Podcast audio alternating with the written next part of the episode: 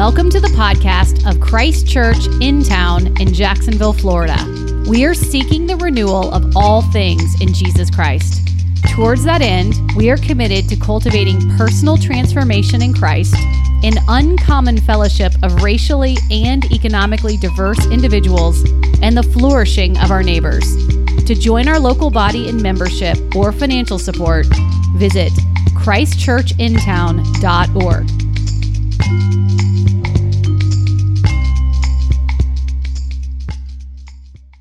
Speaking of reaching the end of a long journey, we are in our last sermon in the book of Exodus today. Um, this uh, Exodus is a, a, great big long book, and, uh, and we have uh, we've done it. We've reached, uh, if not the promised land, at least the end of the book of Exodus. Um, so uh, we'll be uh, this morning in Exodus chapter 40, starting in verse 34. If you're willing and able, would you stand for the reading of God's word?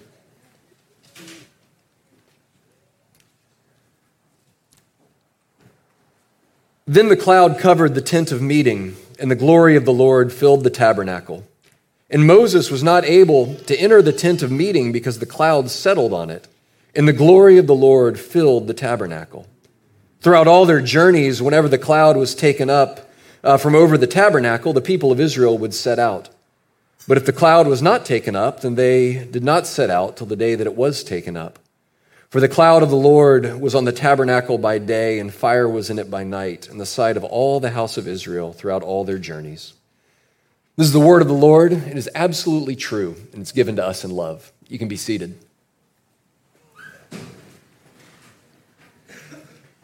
You know, as we uh, come to the end of the book of Exodus, uh, we really arrive at a passage that serves as a bit of a hinge uh, it is the transition from the story that's gone before it uh, to all of the stories that are to come out after it. If you noticed, uh, over and over in this passage was reference to Israel's ongoing journeys, right? That the cloud would lead them, the fire would lead them in their journeys. So we're in, we're at the end of one story, the story of their rescue out of slavery in Egypt, the story of their journey to Mount Sinai, their receiving of the law and uh, the transition into the next part of their journey their journey of uh, walking with God, worshiping God, and then going towards the promised land, taking possession of what God had promised to give them. And in some ways, uh, we always live at this point, don't, don't we? We're always uh, living at a transition uh, between the story of what God's done in our world and in our lives that predates us, our, our story this far, and the rest of our story, right? Trusting God for where He'll lead us in the future, right? We just celebrated uh, our brothers and sisters who graduated from the City Rescue Mission program. You guys are at the, the hinge of a journey, celebrating all that God has done in your life up to this point, and yet recognizing, hey, this isn't the end of a journey. This isn't the end of God's redeeming work in your life, it's the transition uh, into all that He is going to do and to be for you in the days ahead. And so, uh, you know, this final event in Exodus really is the goal of where the story has been so far. We've said over and over again in Exodus that God's, uh, God's plan for the people of Israel wasn't just to set them free from slavery right? It wasn't just to redeem them, it wasn't just freedom for freedom's sake. It was freedom so that he might live with them, right? It was freedom so that they could be free to worship him freely apart from slavery in Egypt. Right? We've said over and over again that their story mirrors our own, that Jesus' work in our life is about salvation. It is about redemption. It's about getting us free from sin and death and slavery. But it's a freedom for, right? It's not just a freedom from, it's a freedom for. A freedom for life with God, a freedom for worship and God's service, a freedom in order to be His people, a freedom in order to uh, go into all that He's promised us. And so, this end of the book of Exodus looks back on what God's done thus far. It looks right here in the present. God's presence literally falls uh, on them in their present. He's with them right there and then. And it looks forward into the future. into all that God had promised and yet not yet given them as they went into the promised land. You know, the Christian life, the Christian faith is always a looking backwards in gratitude and in trust. It's a looking at our present in communion with God and in a relationship with Him, and it's a looking forward in hope. It always involves all three of those things at once. It has a past, a present, and a future to it. God has saved us from sin, slavery, and penalty. He is saving us right now from sin's dominance in our lives. And He will save us one day, right, from the presence of sin and brokenness in this broken world. He'll set all things right. Looks back, looks in the present, and looks to the future. You know, sometimes when we struggle in our faith, and I know that for, this, for many of us, uh, I know this through just talking with, uh, with you, uh, that for many of us, this year has seen a lot of struggles in our faith. It's seen a struggle to, to continue to press on and to hold on by faith through all of the ups and downs and difficulties and fears and anxieties of this year. That it's been a struggle. And what I've, what I've picked up in just talking with people is that sometimes the struggle uh, is the struggle of the backward looking faith, right? Trusting that Jesus really has done what he said he did, that he really lived and died and rose again. Right? Sometimes trials make it hard to believe looking backwards, but I think that for most of us, uh, we would say that the stuff of this year hasn't shaken our confidence in what Jesus has done. Right? That we're no less certain of his resurrection than we were in 2019. But one of the places where faith has been hard over this year has been in the present and in the hope for the future. It's been in the experience of God in the present right? To believe that God, in the midst of all that we've been through, in the midst of our anxieties and our worries, in the midst of, the, of our traumas, to believe that God is really present with us in the midst of it when it doesn't, when we don't feel Him. When we don't feel necessarily the comfort of our faith or the presence of the Spirit, when He seems distant, to really believe that our faith isn't all, all the good stuff's not in the past, but that He actually is with us here and now. And I think it's been a hard year to hope right? To hope that the future that God is leading us into is real and certain and glorious. Uh, that tomorrow can be better than today or yesterday, that next year can be better than this year, that Jesus is leading us, that we can trust Him and to still have hope for the days ahead. When you can't experience God in your present and you don't have hope for your future, your soul withers, right? Faith grows weak. And so, what we're going to look at from this passage briefly uh, today is what faith says about our past and our present and our future. First, gratitude uh, for what has already happened in our past. You know, no matter what we say about the present or the future, uh, the entirety of our faith as Christians is built on what we believe has happened in the past right? That the foundation of our faith, the foundation of the Christian claims about the world, right? That it's not so much about ideas or beliefs or teachings, it's not just uh, ideas to be embraced, but it's a belief that something has happened in history, right? It's the belief, the foundation of our faith is a belief that Jesus was born of a virgin, right? That he really lived in history, that he walked uh, the streets of this world that he really suffered and died, that he truly rose again on the third day. Right? That a lot of, of, the, of, the, core of Christianity is about looking back at something that we believe happened in history. That's what we celebrate. That's why Holy Week is Holy Week.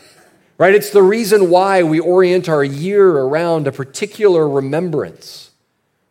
Uh, because we believe that these things happened. Uh, we believe uh, this on good cause, right? That while it's an act of faith, it's an article of faith, that it's not blind faith. That on the basis of the testimony of the Gospels, on the basis of eyewitness accounts of the resurrection, on the witness of the apostles who, who were so uh, committed to saying what happened in the resurrection, that they were themselves willing to be tortured and killed for their faith. That Christianity uh, ultimately is a resting on something that happened in the past it's the ability to rest on the finished work of Jesus. Right? Jesus' last words on the cross that we're going to commemorate on Good Friday. Right? It is finished. right? The work is accomplished.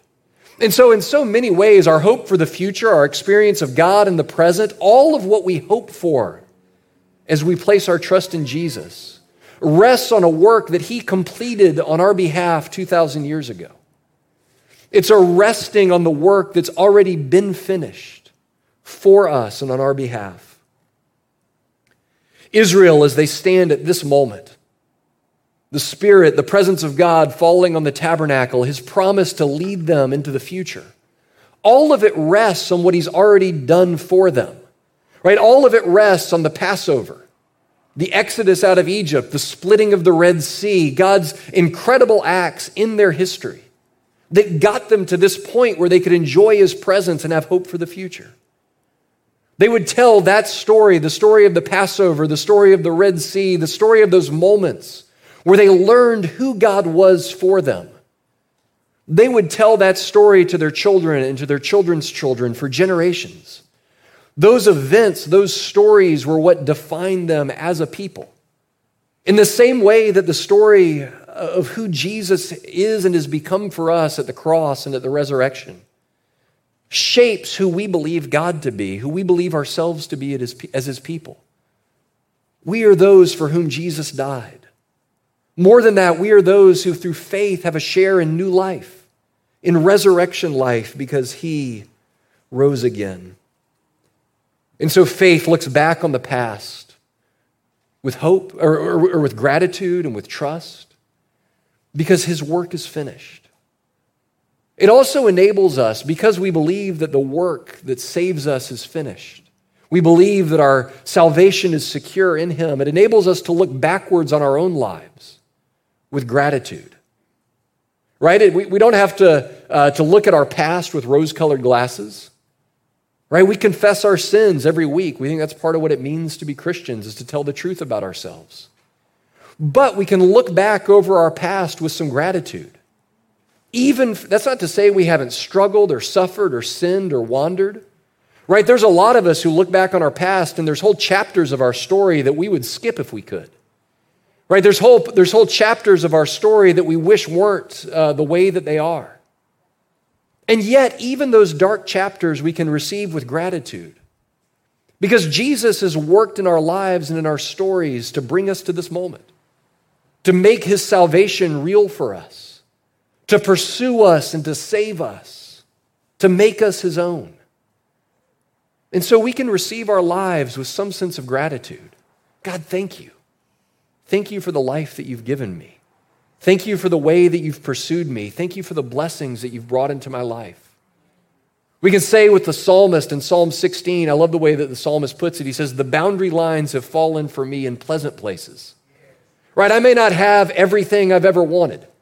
Right? I might be able to look over my fence at my neighbor's house and go, Man, looks pretty good over there. Right? It doesn't mean that I've got everything I could ever wish for, but it means that I've got what I need. It means that God has been good to me, He's been faithful to me. He's never left me, He's pursued me, and He's brought me to this moment. And so I can look back and say, Thank you. Thank you for your redeeming work in my life. Thank you for your redeeming work on the cross. Thank you for all that you've done. But all of that brings us to this moment where we can enjoy the presence of God in the present right? That we look back with gratitude, and then we can, that enables us in the present, in this day, in this moment, to actually enter into God's presence and to, commute, to, to have a living relationship with Him. The cloud covered the tent of meeting, and the glory of the Lord filled the tabernacle. So thickly that Moses was not able to enter the tent of meeting because the cloud had settled on it, and the glory of the Lord filled the tabernacle. Really, I mean, so much of Exodus has led to this exact moment, right? In, in a lot of ways, this is the moment for which God set his people free. Right? We actually, if, if you're, if you're a, uh, an observant reader, you notice that we skipped about four chapters between, uh, I think our last sermon was in Exodus 34, and now we're in Exodus 40. Uh, so we skipped six chapters. The reason we did that was because those six chapters are basically a rehashing of the chapters that went right before it. It's one of those where God gives them the instructions to build the tabernacle, and then they build the tabernacle, and it's almost a word for word repetition. They're doing what God had told them to do in his instructions. But all that highlights that, you know, if you've got a book where all the, you know, all the good stuff that they put in the movies and the cartoons about the, the Passover and the plagues and the splitting of the Red Sea, all that happens in about the first 12 chapters. And then about a third of the book is taken up what's, what actually makes for fairly boring preaching. It's building instructions for the tabernacle. And then it's the story of them carrying out those instructions. But this is God's way of taking a big highlighter to this story and saying that the point of all of it has been to get to this moment where my presence, my spirit falls on my people, right? So that they can live with me, right? That the same cloud that fell on Mount Sinai now falls on the tabernacle. Right? If you're, if you're the people of Israel, it's a good thing that the presence of God doesn't stick on this mountain that you know you have to leave.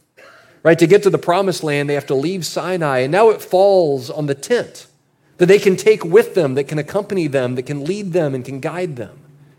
So God pours out his presence on his people because the point of his redemption, the point of everything that he had done to get them to this point, was so that he could dwell with them. As he says over and over again, so that you will be my people and I will be your God. The vision had always been for his people to dwell with him securely in a land that belonged to them. No longer slaves in Egypt or wanderers in the desert, but living with God in his presence in the place that he had promised. And friends, the Gospels tell the same story, right? That the point of all of it, right? The point of Jesus' life and his death, the, the, the point of the sacrifice, the point of Good Friday, the point of Easter Sunday was so that we could be saved, so that we could be redeemed. And the point of that redemption is so that we could live with God, so that we could live face to face with Him, that we could know Him, that we could rest in His love, that we could enjoy His grace, that we could experience His Spirit. You notice this little detail. Verse 35 Moses was not able to enter the tent of meeting. Moses was not able to enter the tent of meeting. Right? If I'm Moses, I've done a lot up to this point. I listened to a, the voice coming out of a burning bush to go back to the land I had just left out of, of slavery, to redeem my people, to confront Pharaoh, to lead the people through the Red Sea as on dry ground. I've interceded for the people on Mount Sinai. I've received the law. I've seen the glory of God. And now, when the whole thing comes to fruition, the glory falls on the tabernacle and I can't go in because the glory is there, because the cloud is too thick, because God's holiness is too real, and I'm not able to enter into it. After Exodus comes the book of Leviticus, right? What this transition from Exodus is getting us into is the book of Leviticus, which is, uh, we'll preach through Leviticus one of these days. Um, but it is an entire book about how to enter into the tabernacle and how to later on enter into the temple. It's the book about uh, dealing with this problem that even Moses couldn't come into the presence of God. Because there was this uh, entire system of priestly sacrifices, of daily and, and, and yearly sacrificial ritual that had to go on in order for God's people to come into the presence of God's holy presence. And so, what this is transitioning into, it's, it's like the, the cloud comes down, God's glory comes down.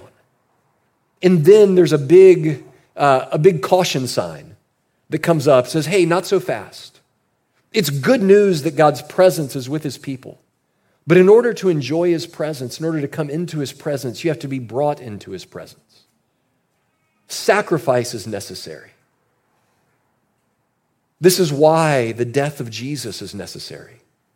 It's an order, it's, enable, uh, it's an order that we, no better than Moses, could actually come into the presence of God and could enjoy his presence without fear of being struck dead by his holiness and his glory. That Jesus paid the once and for all sacrifice so that we could come into the presence of God, so that we could enjoy his presence every day of our lives.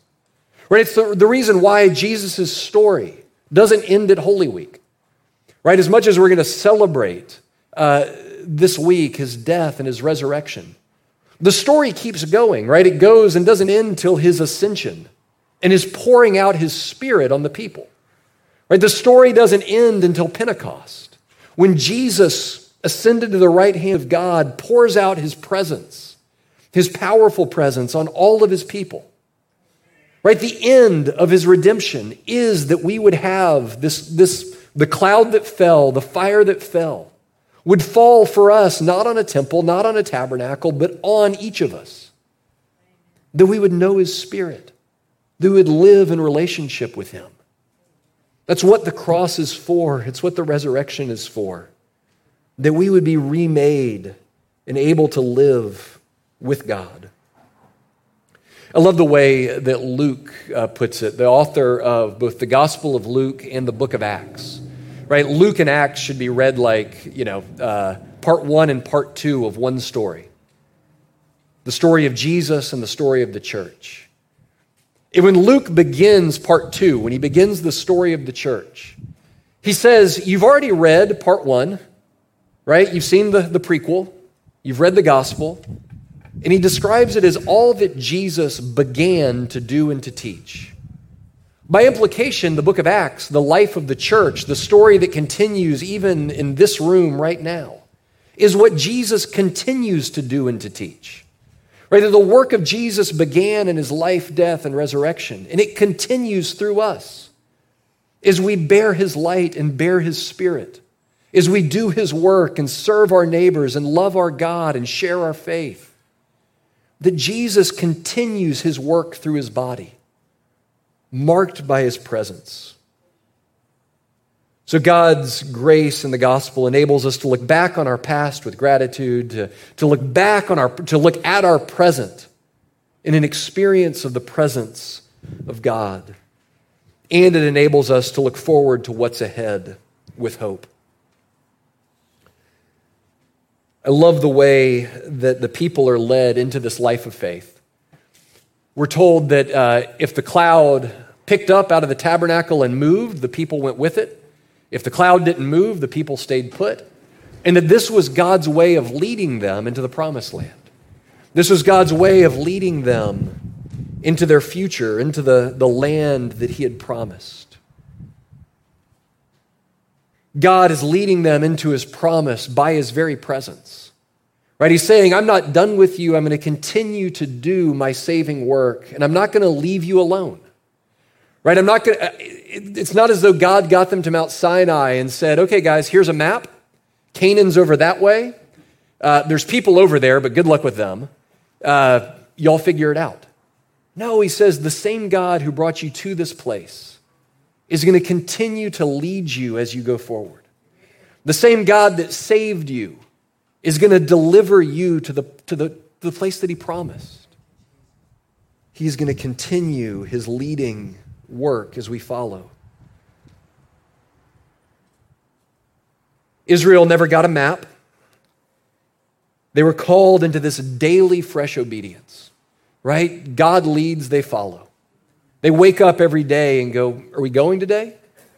Right? Is the Father going to lead us somewhere today or do we stay put? It required a daily turning to God in faith, a daily willingness to say, Father, lead, God, lead, and we'll follow.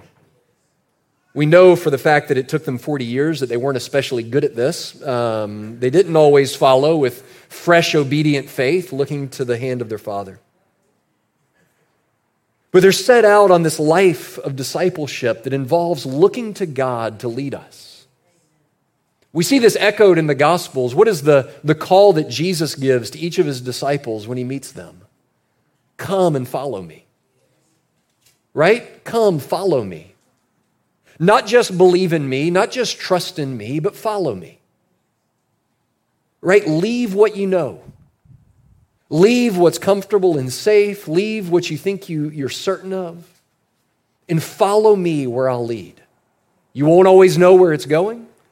You won't always know how the story is going to be written, but the act of following is an act of trust. It's a trust in the one who, who leads, right? It's the disciples saying to Jesus, I don't know where you're leading, but I trust you, right? I trust you to lead me. It's the Israelites looking to saying, Father, I don't know how we're going to get to the promised land, but we trust enough to follow.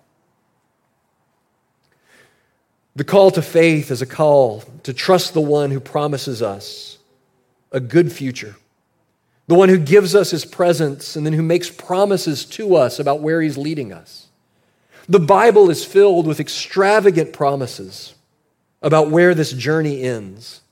Right? We know that this journey ends at a new heavens and a new earth. We know that this journey ends with every broken thing made straight and whole again. We know that the journey ends with a people from every tribe, tongue, and nation gathered around the throne of God, praising the Lamb who sits on the throne. We know that the, that the story ends with the lion laying down with the lamb. It ends with our swords being beaten into plowshares. In between here and there, we don't know.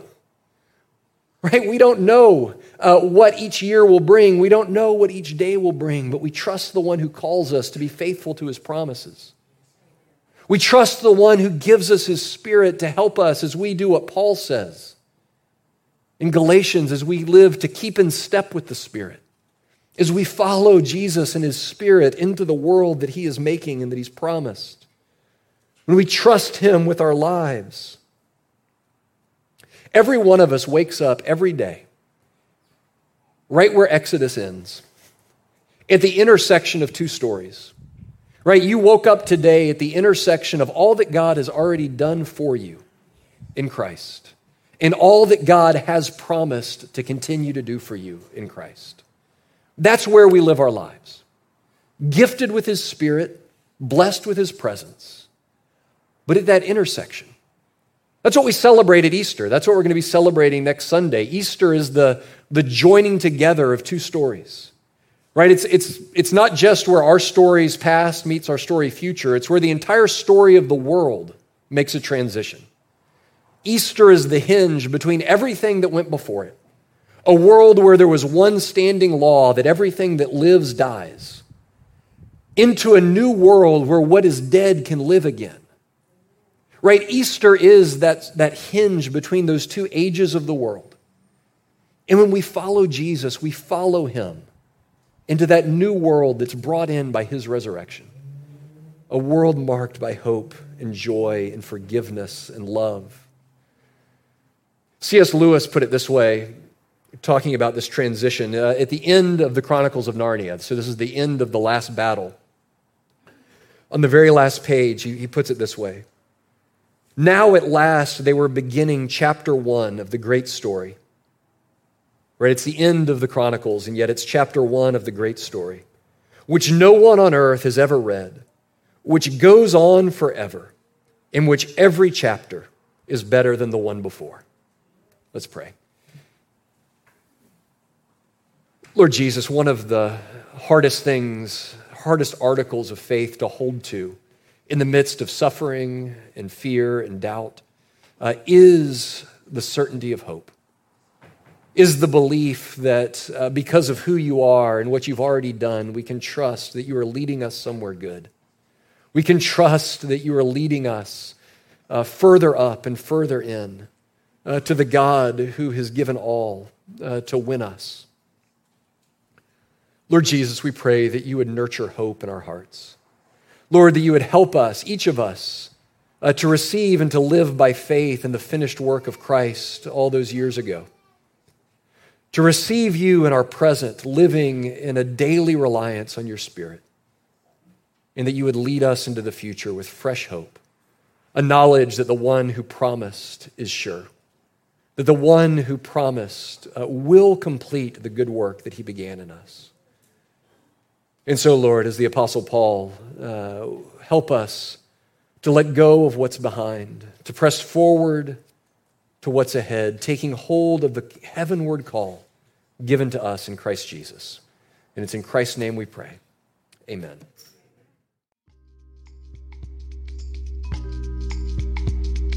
Thank you for listening to our podcast. If you would like more information or would like to help support the local body of Christ Church in town, please visit our website at christchurchintown.org.